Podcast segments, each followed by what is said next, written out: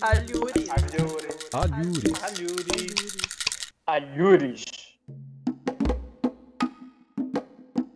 Olá, ouvintes de nosso podcast. Eu sou Rômulo Ostos, responsável por mediar a conversa de hoje, que por sinal será especialíssima. Quem topou bater um papo sobre um de seus trabalhos no campo da análise de discurso foi Liliane Souza dos Anjos, uma querida amiga com quem, além de uma relação de afeto muito estreita, tenho uma parceria de trabalho, pesquisa e muita resenha, como a gente diria lá na Bahia.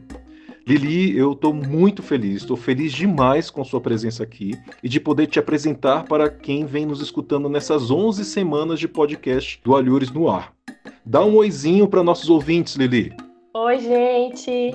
Bem, como de costume, mais uma vez eu terei comigo minhas camaradas e os meus camaradas do Alhures nessa empreitada de falar sobre análise de discurso e fazer circular os trabalhos de pesquisadores de nosso campo. Gente, agora é o momento de vocês darem um oi para nossos espectadores. Eu hoje estou aqui com Débora Pereira. Olá, gente. Felipe Nascimento. Oi, gente. Flávio Benayon. Olá, amigas e amigos.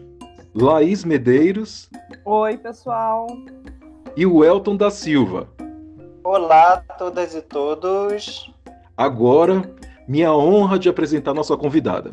Escuta só esse currículo aqui. Liliane é professora da Faculdade de Tecnologia de Bragança Paulista, FATEC, e é doutoranda pelo Programa de Pós-Graduação em Linguística da Universidade Estadual de Campinas, a Unicamp, na área de funcionamento do discurso e do texto. É mestre em Linguística pela Universidade Federal da Bahia, UFBA, e é especialista em Comunicação Organizacional pela Faculdade 2 de Julho. Sua graduação foi tanto em Letras Vernáculas pela UFBA, quanto em Comunicação Social pelo Centro Universitário Jorge Amado, que é a Unijorge, lá em Salvador. Atualmente, ela integra o grupo de pesquisa O Discurso nas Fronteiras do Social, Diferentes Materialidades Significantes e Tecnologias de Linguagem, que é um grupo que está na Unicamp.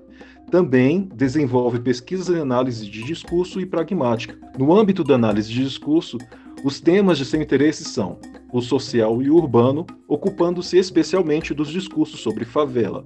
No quadro da pragmática, sua pesquisa focaliza a noção de performativo. Para a rodada de questões do programa de hoje, Liliane compartilhou um de seus trabalhos que foi publicado no segundo volume do livro O Discurso nas Fronteiras do Social, uma homenagem a Suzy Lagazzi. Além de participar com o texto intitulado Pode uma imagem falhar? O funcionamento promissível em diferentes materialidades significantes, sobre o qual debateremos aqui, Liliane foi uma das organizadoras do livro. Pronto. Agora que foi apresentada, queria te ouvir falar um pouquinho desse texto, Lili. Conta pra gente as motivações para fazer esse artigo. Bem, em primeiro lugar, Rômulo, eu queria agradecer o convite. Obrigada mesmo. Obrigada pelas palavras tão generosas, tão afetuosas. E dizer que para mim é sempre um prazer, né? É, dialogar com pessoas tão queridas, pessoas que acompanham o trabalho há tanto tempo e admiro muito. É, falar das motivações do artigo é falar do meu projeto de pesquisa mesmo, doutorado, né? Na minha pesquisa, eu venho procurando estudar o funcionamento da promessa de pacificação das favelas.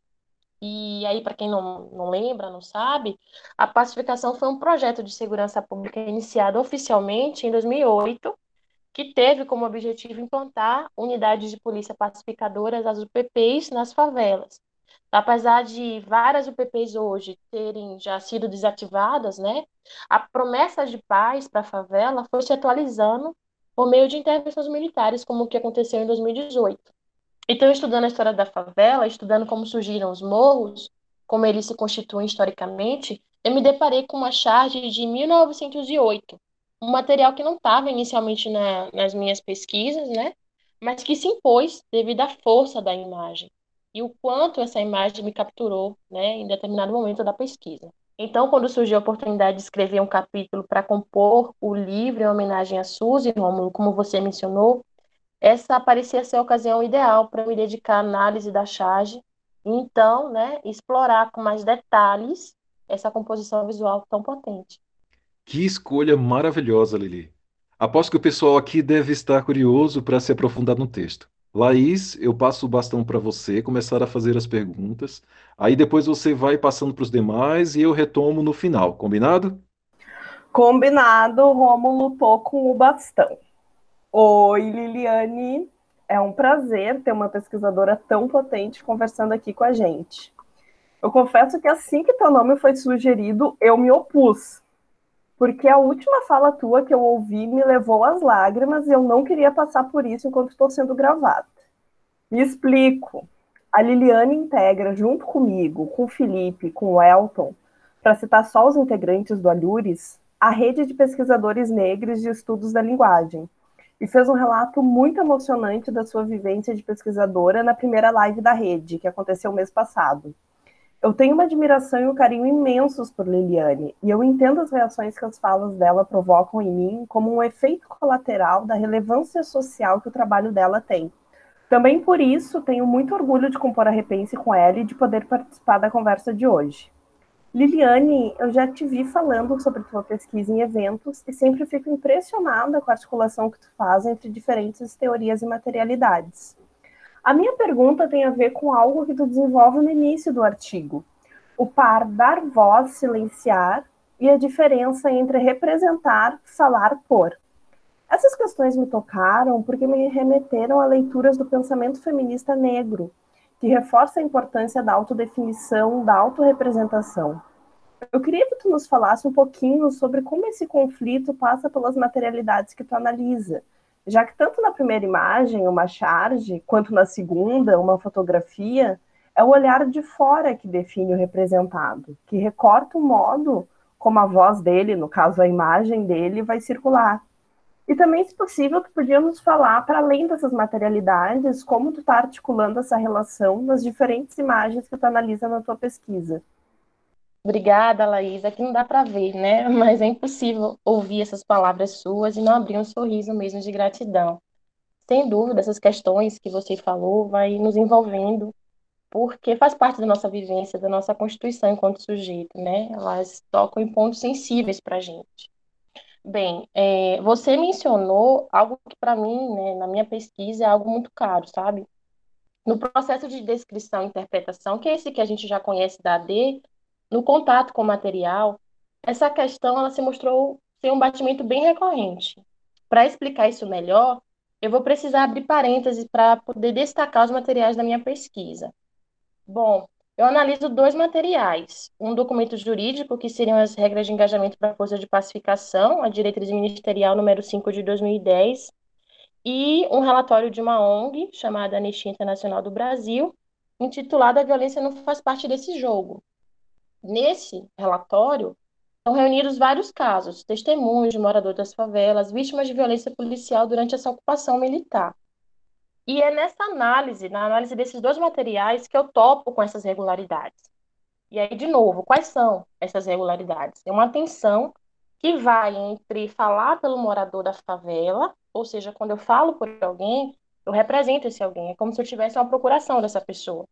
E quando eu falo por alguém também, eu também acabo silenciando ela, impedindo que ela fale por si.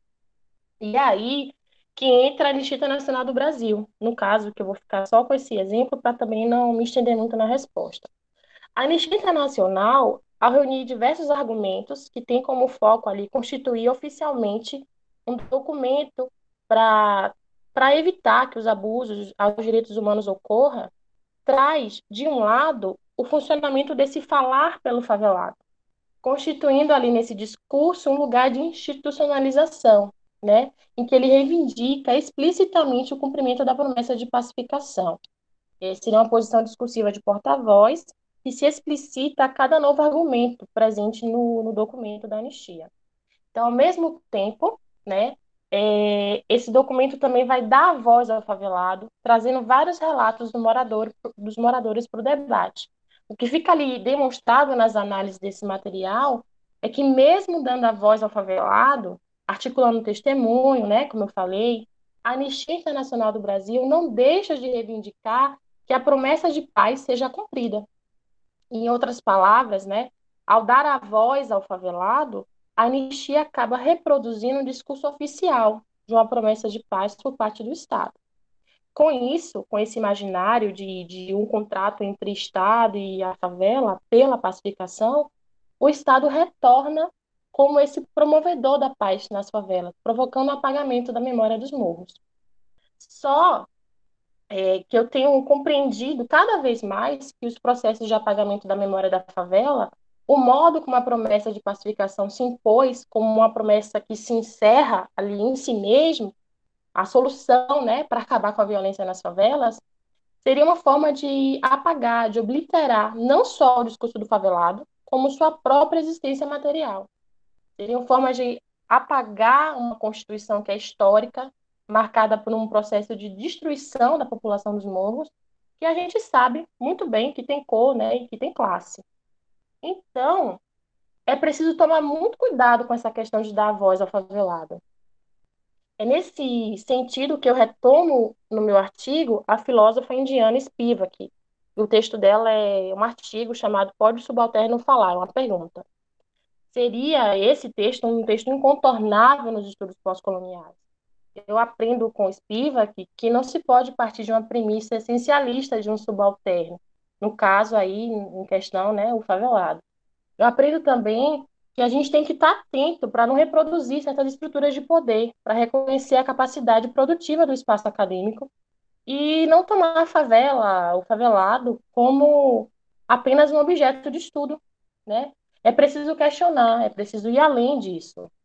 Então, do ponto de vista ético e político, né, eu acho que a sua provocação, Laís, é extremamente importante e me faz também pensar no papel para além dos limites da academia.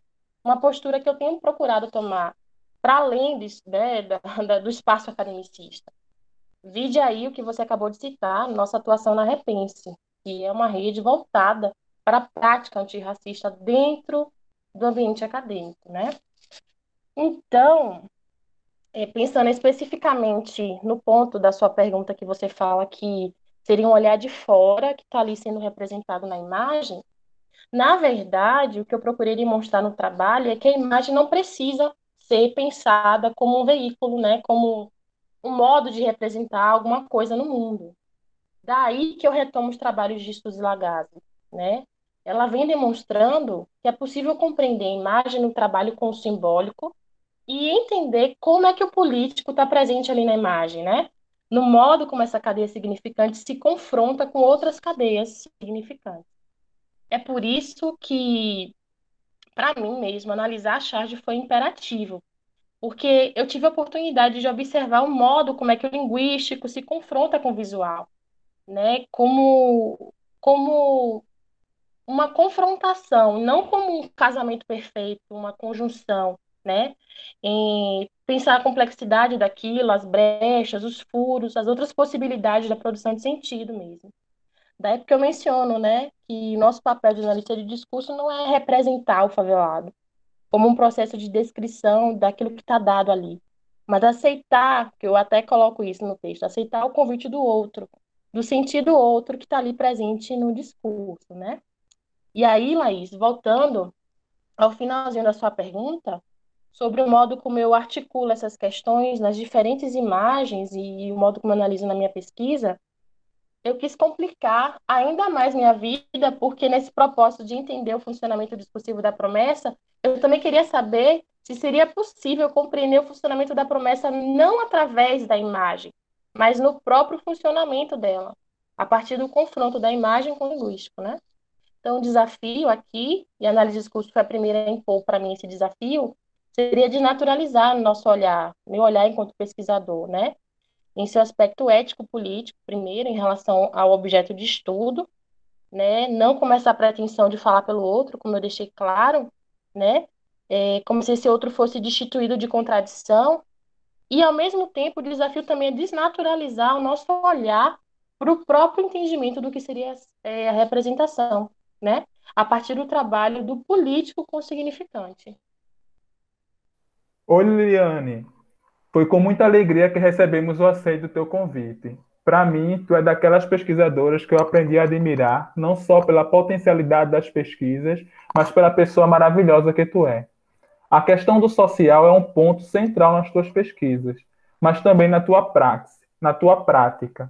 A preocupação não só por compreender esse social dividido, mas de nele, por meio do batimento de teoria e prática, de algum modo intervir Isso salta no teu texto, e já no começo, quando tu afirma e elabora a questão do teu artigo, desse lugar de desassossego. Gostaria aqui de apontar que tu fala de um lugar de linguista, analista de discurso, mulher, negra, nordestina e baiana, que vive no estado de São Paulo. Um lugar constituído por diferentes vivências, que busca analisar o funcionamento do conflito social, mais especificamente o funcionamento da favela. Liliane, eu poderia aqui falar das muitas imagens que o teu texto me levou, das cenas que tanto vi na TV, dos dizeres que tanto escutei sobre os sujeitos que vivem na favela, ou na comunidade, como alguns passaram a designar. Mas eu gostaria que tu falasse sobre um ponto específico, a relação desses sujeitos no social com a falha. Explica pra gente que está te ouvindo o que tu entende por falha e como ela vem funcionando nos teus trabalhos. Obrigada, Felipe, pela pergunta, pelo carinho das suas palavras. De fato, tendo em vista aí nossa formação social, capitalista, o conflito é o que rege essas relações sociais, né? Mas para alguns sujeitos, devido a essa própria formação social, esses conflitos eles se mostram ainda mais escancarados e, e muito perversos, né? Enfim, vamos pensando aqui na sua pergunta. A falha é uma noção que captura muito fortemente a gente enquanto analista de discurso, né? Isso me faz lembrar que lá no início, quando eu estava engatinhando aí os primeiros passos na AD, quando eu me deparei com a frase de Peixe lá no anexo 3 de Semântica e Discurso, dizia mais ou menos assim, abre aspas, a interpelação ideológica, como ritual, supõe reconhecer que não há ritual sem falhas e sem rachaduras. Fecha aspas. Aí eu dizia, tá, ok, mas isso não fazia muito sentido para mim. Com o tempo é que eu fui aprendendo, compreendendo melhor essas questões. E aí, no doutorado, investindo no estudo da pacificação das favelas, na dimensão discursiva dessa promessa ensejada na pacificação, eu cheguei à questão da possibilidade da falha, né, e pensar a irrupção de novos sentidos, esses sentidos que não foram realizados, mas que se sustentam na falha, na incompletude das materialidades significantes.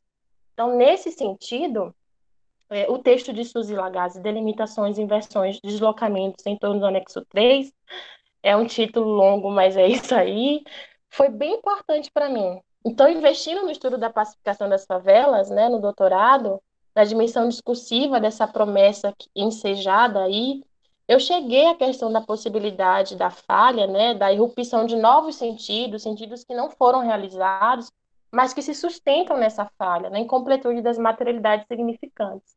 Então, nesse sentido, eu acho que é um texto muito importante para eu entender essa questão, é o texto de Suzy Lagazzi, é, denominado Delimitações, Inversões, Deslocamentos em torno do anexo 3. Foi bem importante porque eu pude entender é, que a nossa Constituição, enquanto sujeito, se dá por um vínculo com o simbólico que não pode ser negociado. Né? A gente é ser, nós somos seres de linguagem. E é isso que ela o tempo todo está afirmando ali naquele texto. E isso, inevitavelmente, diz dessa possibilidade da falha no próprio interior dos rituais ideológicos. Com isso, eu quero dizer que os processos de identificação, eles são constitutivamente falhos, né? Eles estão escritos na história. Ou seja, é, há, né, nesse processo de interpelação, que é complexo e contraditório, uma vez que é escrito na história, né, é um processo em que a gente se reconhece e se desconhece ao mesmo tempo, reconhece e desconhece sentidos ao mesmo tempo.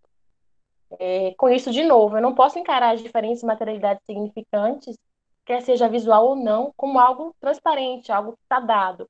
Isso me faz atravessar o trabalho da ideologia, né? Que está ali, colocando para mim os sentidos de um modo tão eficaz que parece que eles são daquele jeito e não tem outra forma. A gente sabe, chama isso do o bom e velho efeito imaginário. Então é uma ilusão achar que nós somos plenos, ou seja, que os sentidos são plenos, uma vez que sentido e sujeito se constituem ao mesmo tempo, para ficar aqui na palavra de Ni, Orlando, e, e, ou então na palavra de, nas palavras de Peixe, que fala que é uma ilusão, né? Esse ego sujeito pleno que nada falha, né? A questão da falha entra justamente aí. Nosso papel enquanto analista de discurso é colocar essas falhas em relevo, né? E pensando de novo, Felipe, nisso que você está colocando, como é que eu compreendo a falha no meu trabalho, eu retomo o investimento analítico a respeito da promessa de pacificação a partir justamente daí. Meu interesse específico é o funcionamento dessa promessa de pacificação e o modo como essa promessa falha. E falha porque ela não pode ser sustentada. Ela é feita para falhar mesmo. Então, eu tenho trabalhado em minha tese justamente no sentido de desfazer, a partir de uma noção discursiva da promessa, esses efeitos imaginários, né? E isso, conforme eu procurei mostrar no meu texto que vocês leram, pode ser compreendido, inclusive, é o que eu espero, que eu espero mesmo, né? Inclusive na imagem. Obrigado, Liliane. Eu acho que respondeu muito bem. Muito obrigado. Liliane também tem uma questão. Eu estou muito contente em ter a oportunidade de te escutar aqui no Alhures. Admiro muito você e o seu trabalho desde as primeiras discussões no Fronteiras do Social, o grupo liderado pela Suzy e pelo Guilherme, né, na Unicamp, que eu tenho a sorte de fazer parte contigo. Você tem a habilidade e a coragem para formular questões complexas que dizem de um social dividido e de um Estado extremamente brutal e desigual. Como não seria diferente, para o debate de hoje, em seu artigo, você traz duas imagens que expõem a contradição constitutiva do Estado. Eu vou falar aqui apenas de uma, que eu já tinha visto antes em uma apresentação sua. Agora eu não me lembro bem se foi uma apresentação mesmo ou lendo o seu artigo há bastante tempo atrás, mas enfim, é, essa imagem me chocou de um modo singular lendo agora. Ela traz o médico higienista Oswaldo Cruz passando um pente fino usado para remover piolhos e nomeado na imagem como delegacia da higiene, o pente é nomeado como delegacia da higiene, na cabeça da favela, o médico passa o pente na cabeça da favela para expulsar seus moradores. Você chega a indicar que as palavras gente, praga e parasita produzem sentidos em substituição na imagem. Em sua análise, você também aponta que os diálogos presentes na imagem significam de modo que o Rio de Janeiro deveria estar livre da praga chamada favelado. Essa caricatura foi publicada em 1908, há mais de 100 anos.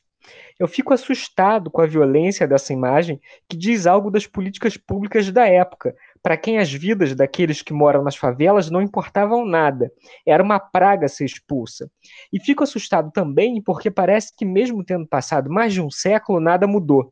Essa caricatura realça como o Estado nutre uma doutrina do inimigo interno desde muito antes da ditadura militar, com diferentes características, é claro, perpetuando e garantindo determinada lei e determinada ordem em benefício de determinada gente e contra outras pessoas, contra muitas outras pessoas.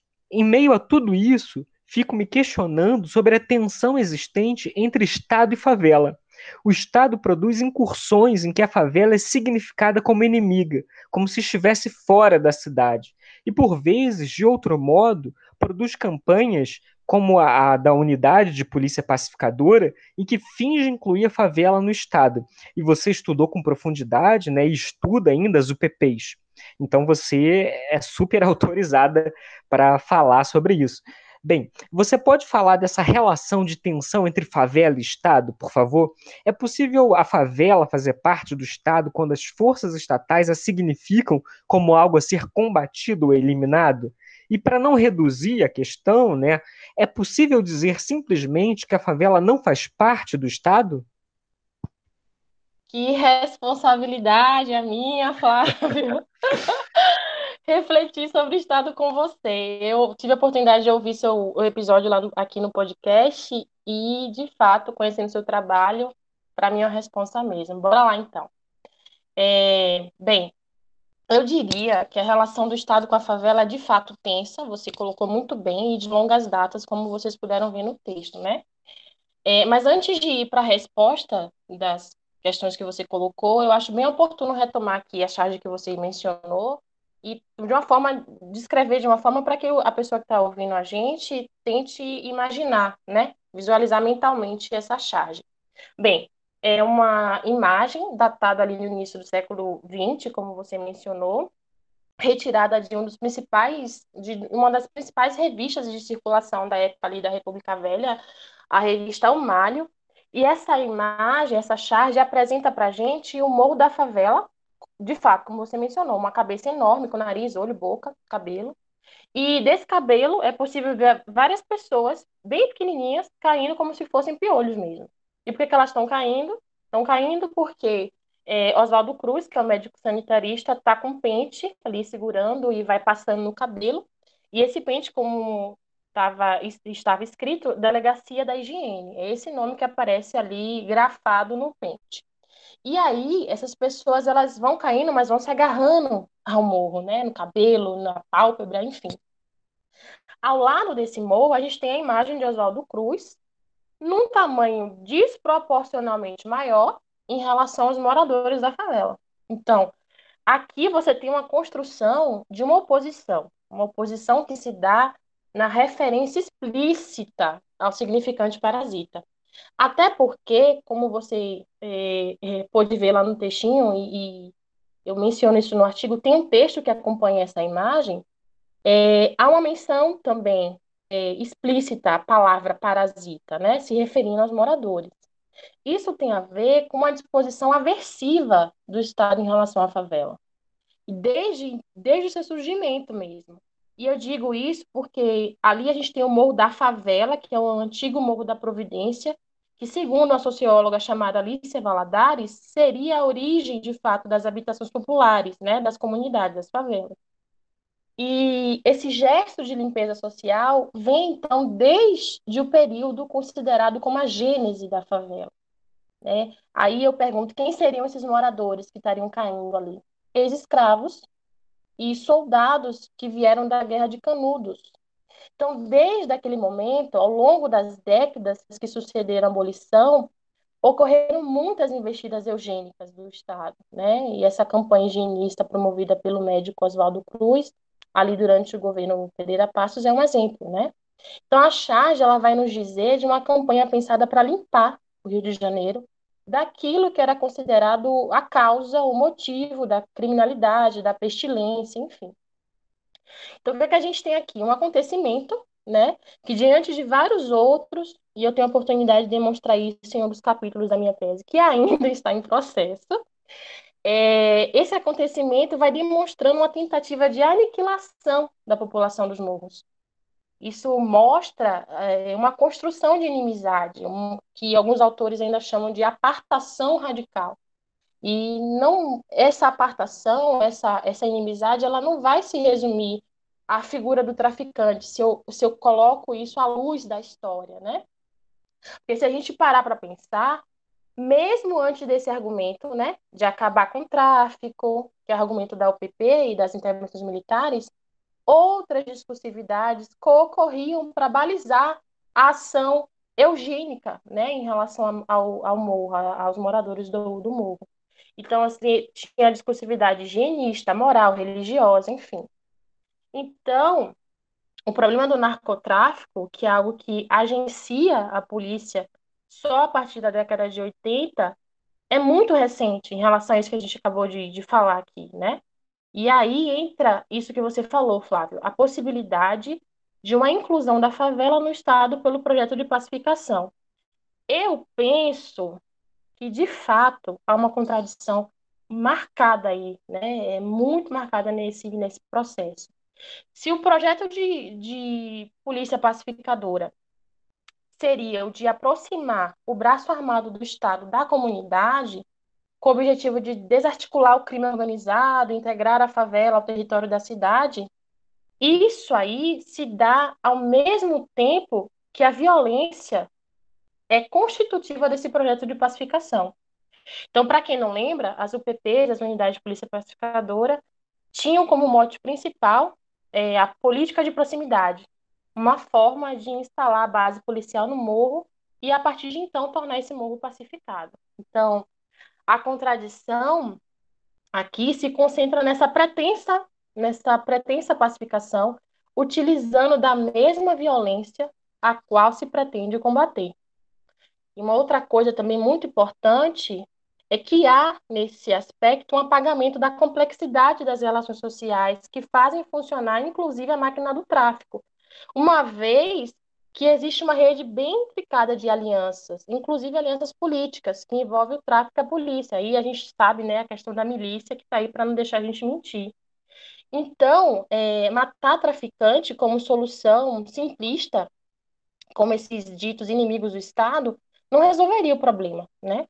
E além disso, a polícia não mata só o traficante. Tantas outras mortes que são colocadas como efeito colateral necessário, um meio para justificar o objetivo maior que seria acabar com o inimigo, né? Então, Flávio, é, eu me estendi um pouquinho, mas eu acho importante a gente tomar essas questões, porque eu fico pensando na atuação do Estado não somente em seu aparelho repressor, não somente nessa, esse aspecto da, da polícia, mas pensando no aparelho jurídico mesmo. Eu tenho a impressão que na favela há uma suspensão do jogo democrático, é, em nome de uma defesa da democracia. E, e, eu vou explicar melhor do que se trata, né? É, em nossa formação social capitalista, a gente é constituído enquanto sujeito de direito, a gente sabe, né? Dotado de direitos e deveres. E aí, em defesa de uma ordem democrática, como forma de lutar contra os perturbadores da paz, os, é, as pessoas que estão ali contra a ordem social, é, a, a, figura da força oponente, né? Se eu tomar as palavras do direito ministerial que eu analiso, então, em nome do combate a essas, essas figuras, o Estado age no alto do que eles chamam de violência legítima, em ações armadas, colocando em risco as vidas não só daquelas figuras que eles chamam de, de inimigos, né? Mas colocando em risco a vida dos moradores da favela, né? Então, por isso mesmo, se já é uma ilusão achar que a gente é sujeito pleno em nossos direitos e deveres, né? Os, os habitantes da cidade, os, as outras pessoas, né? Vamos dizer assim. O que é que a gente pode dizer, então, dos moradores da favela submetidos a um regime extremamente necropolítico, né? Ali as vidas são negociadas. Não tem direito, não tem dever, as vidas ali são descartáveis, né? Então, grande parte das minhas inquietações, Flávio, tá justamente aí. Isso que você coloca na possibilidade da favela se alinhar com o Estado ou da favela não fazer parte do Estado, né? Cada vez mais eu tendo a, a entender, né, que o espaço da favela, que nesse espaço existe um regime diferenciado do Estado em que determinados direitos e deveres são colocados em suspenso mesmo. Não fosse assim, né? Como é que a gente explicaria o assassinato de João Pedro?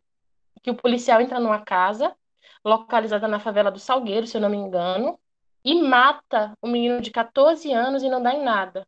Onde é que fica a lei que está lá na Constituição, que diz que a casa é um asilo inviolável? E uma menina de 8 anos, a Ágata, né? Que era moradora do Morro do Alemão, que foi morta. Que perigos uma menina de 8 anos podia oferecer para o Estado? Né? Já que o argumento da, da, da, diretriz ministerial da Força de Pacificação seria combater essas forças oponentes, né? E isso aqui, Flávio, só para ficar com os casos mais recentes, porque se eu for pensar no período da pacificação, a gente teria vários outros casos para citar. Por exemplo, o do Pedreiro Amarildo, né? E um carro que foi alvejado por 111 tiros. Dentro desse carro tinha é, cinco jovens negros de 16 a 25 anos. Então, que diferença tem entre considerar é, um morador da favela como parasita e arrastar o corpo de um morador da favela por 300 metros como se fosse um saco de lixo? Que é o caso que eu estou me referindo, é o caso de Cláudia, que foi baleada enquanto comprava pão. Ela, essa mulher, essa, essa moradora da favela, ela teve seu corpo jogado é, no porta-malas de uma viatura de, da PM. Aí o porta-mala abriu e a mulher ficou pendurada pela roupa no para-choque do carro. E isso é muito cruel. É... Para voltar a essa última questão, Flávio, esse último ponto da sua pergunta, uh, se é possível dizer ou não que a favela faz parte do Estado, por esses motivos que eu acabei de citar, eu tendo a pensar que a favela pode ser encarada como um território de exceção mesmo, né? Fazendo menção aqui à noção de estado de exceção de George Agamben, um lugar que está à margem da lei, mas não estaria à margem da lei é, num período curto de tempo, e sim permanentemente.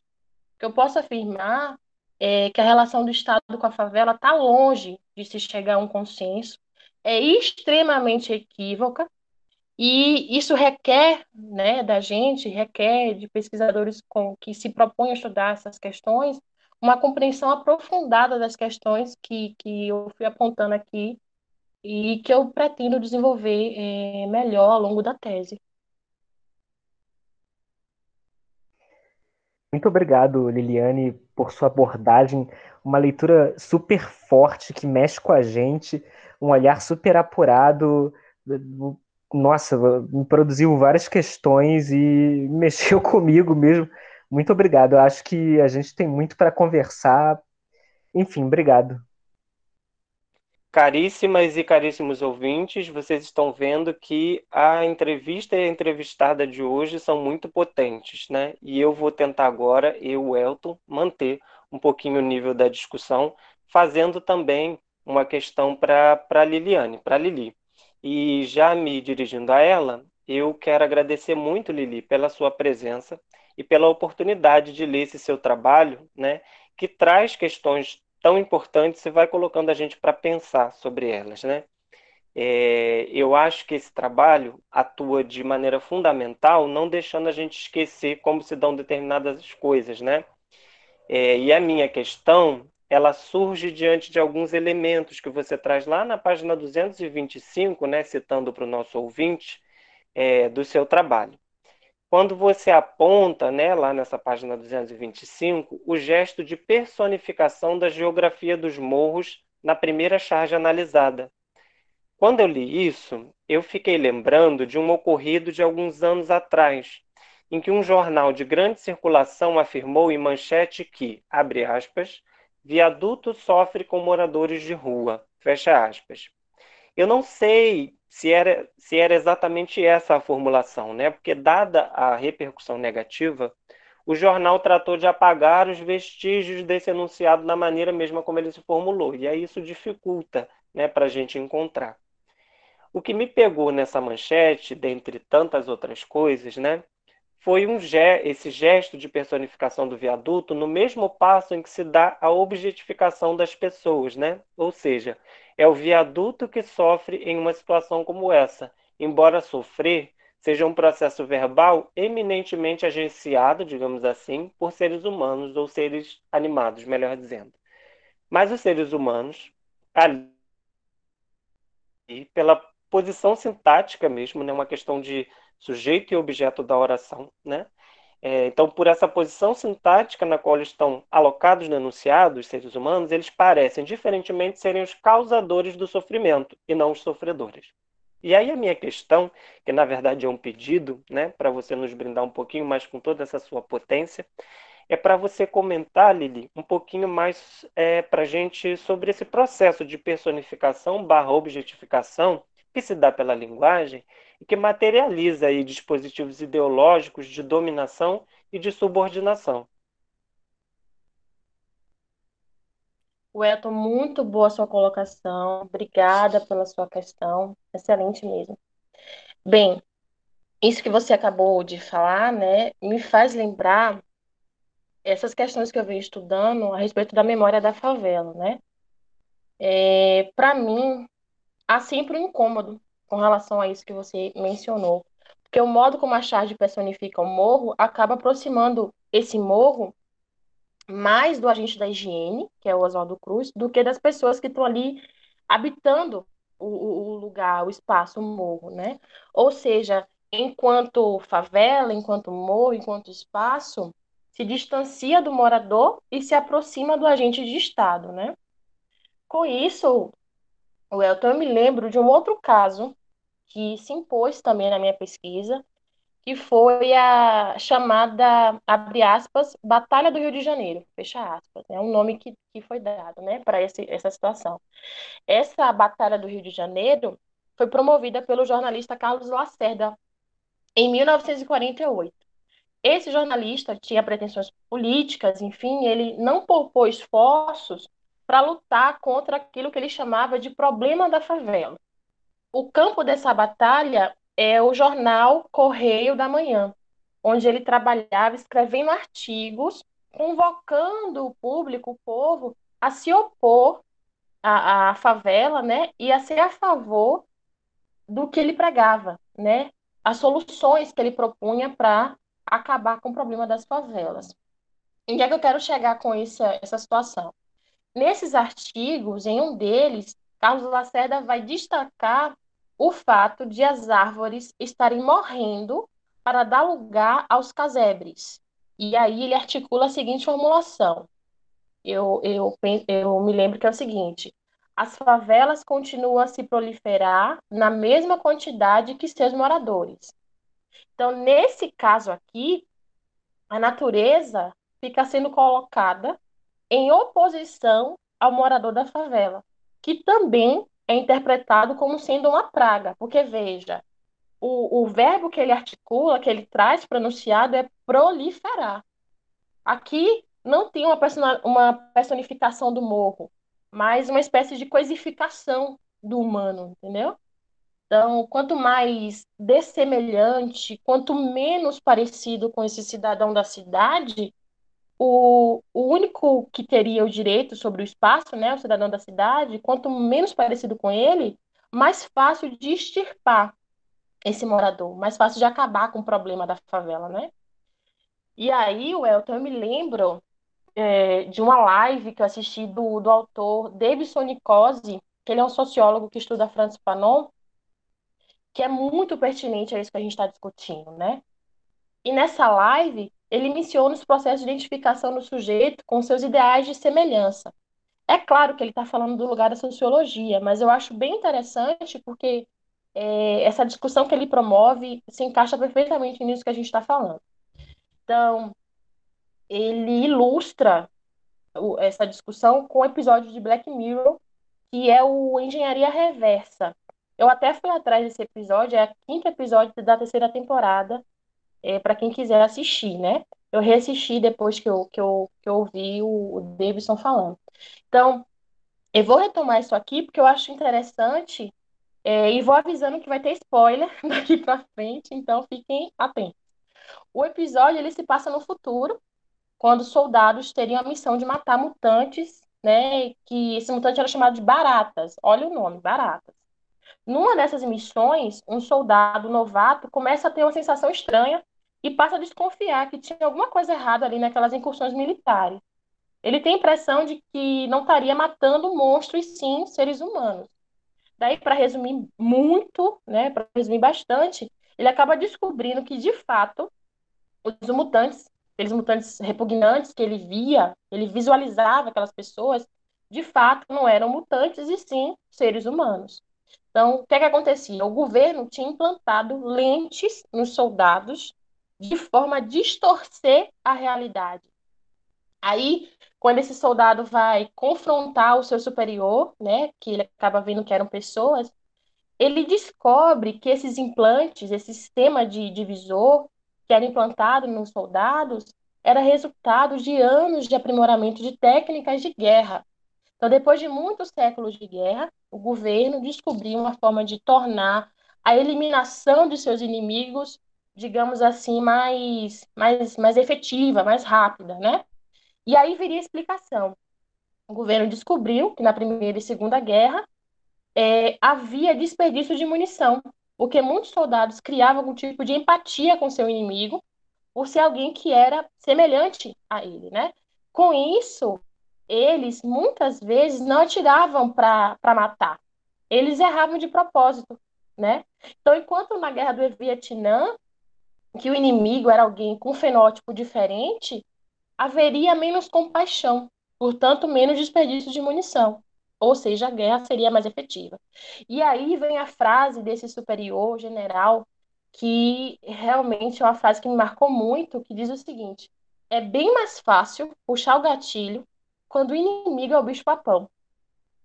Com isso, Elton, eu entendo né, e me filio a essa esse, esse ponto da discussão que Davidson Nicosi traz, que, por sua vez, faz menção à discussão de crítica da razão negra de Attili Bembe, que é um filósofo camaronês, que o processo de bestialização, né, de criação de uma autoridade radical, caminha a favor de um projeto de extermínio desse outro, desse inimigo, né?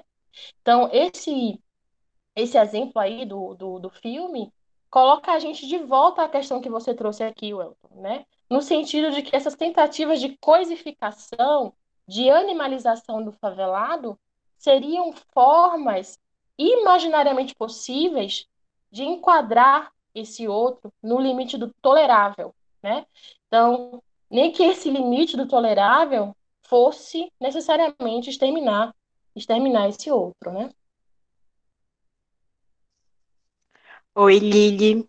Muito maravilhoso ter você aqui com a gente.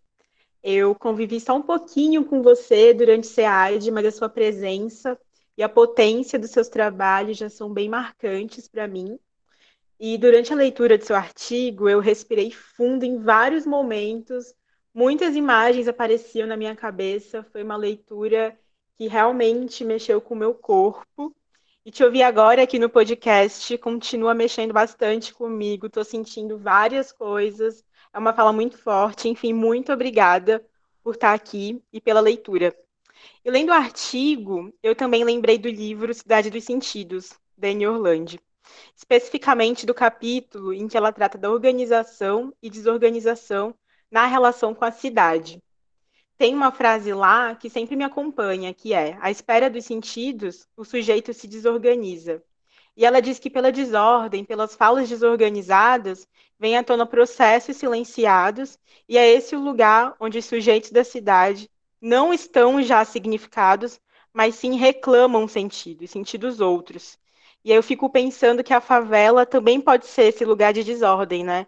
A favela escapa do discurso urbano da polidez, da organização e do planejamento. Tanto que promessas ou ameaças que insistem em extingui-la ou resolvê-la, resolvê-la entre aspas, né? Existem desde sempre, como você bem mostra no, no texto.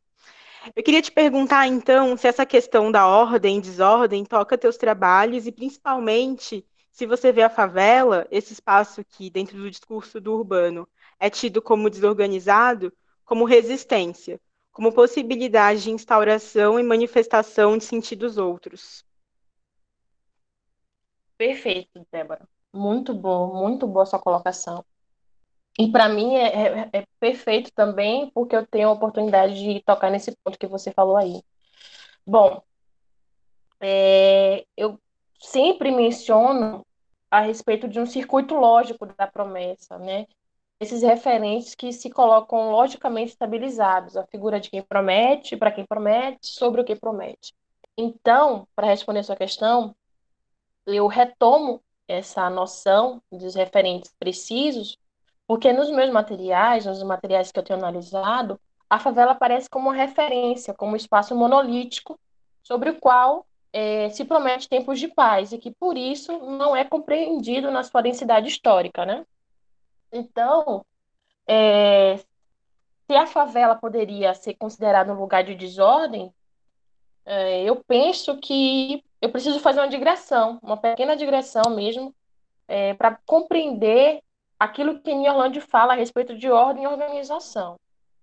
Para essa autora, a gente lembra a ordem estaria relacionada ao domínio do simbólico, uma sistematicidade, né? Ela menciona assim, sistematicidade, sujeito equívoco, né? Enquanto que a organização seria relacionada ao imaginário, ao modo como as unidades estariam organizadas, né? Então, pensando na favela, na, na questão da existência histórica dela mesma, eu entendo que nas primeiras décadas ela era considerada como espaço a ser completamente negado, literalmente apagado, né? Então, a organização da cidade, esse imaginário urbano, não suportava a favela. Era preciso expurgá-la, era preciso negar. Então, a favela era um excesso indesejável. Nesse sentido, continua sendo, né, indesejável para muita gente. Então, excesso de quê? Excesso de pobres, excesso de pretos, entende? Então, a violência concreta e simbólica, né, com a qual o Estado tratava a favela e seus moradores, para mim, explicada pela presença desses sujeitos moradores que materializavam ali naqueles, nos seus próprios corpos os problemas, os conflitos sociais mal resolvidos da, da jovem república, né? Que veja, como eu falei, eram ex-escravos que não foram absorvidos pelo mercado de trabalho, né? Eles foram substituídos uma mão de obra imigrante, né? Os imigrantes europeus e entre outras coisas, eram verdadeiros empecilhos para o projeto de branqueamento do país. Né? Então, hoje, a organização da cidade continua rejeitando a favela, mas o modo como a atual conjuntura apresenta para a gente essa rejeição, esse modo mudou. O argumento da violência aparece como sobredeterminante, né, para esse incômodo que a favela causa, e que agora se dá por outras formas, né, formas, eu diria até mais cínicas do Estado, né. Enfim, então, aí vamos, a gente falou da organização, vamos pensar na ordem, né, a partir do que Orlando fala. Então, retomando essa formulação que você traz na sua pergunta, lugar de desordem. Eu entendo que a favela deve ser compreendida em sua espessura semântica.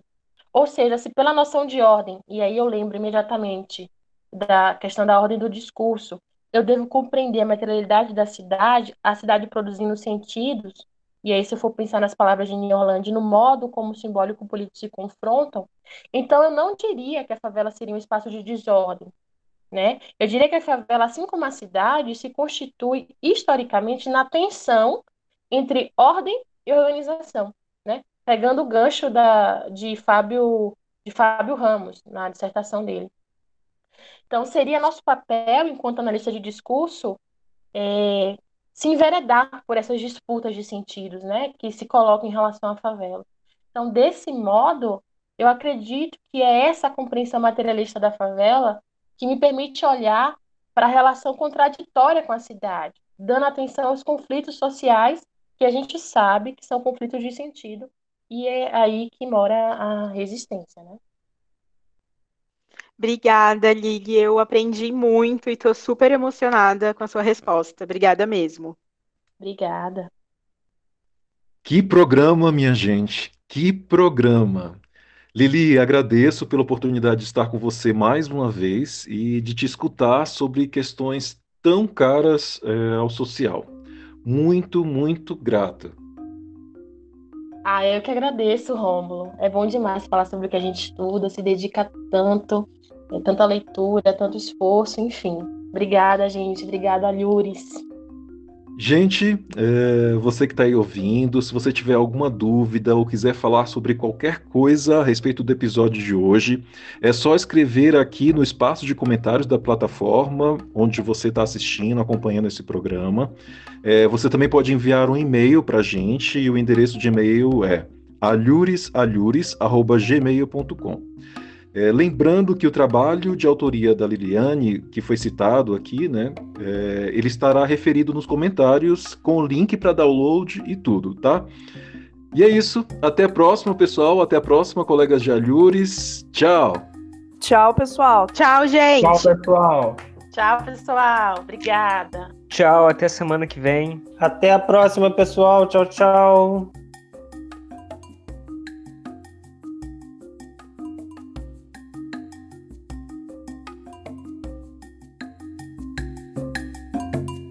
Alhures. Alhures. Alhures.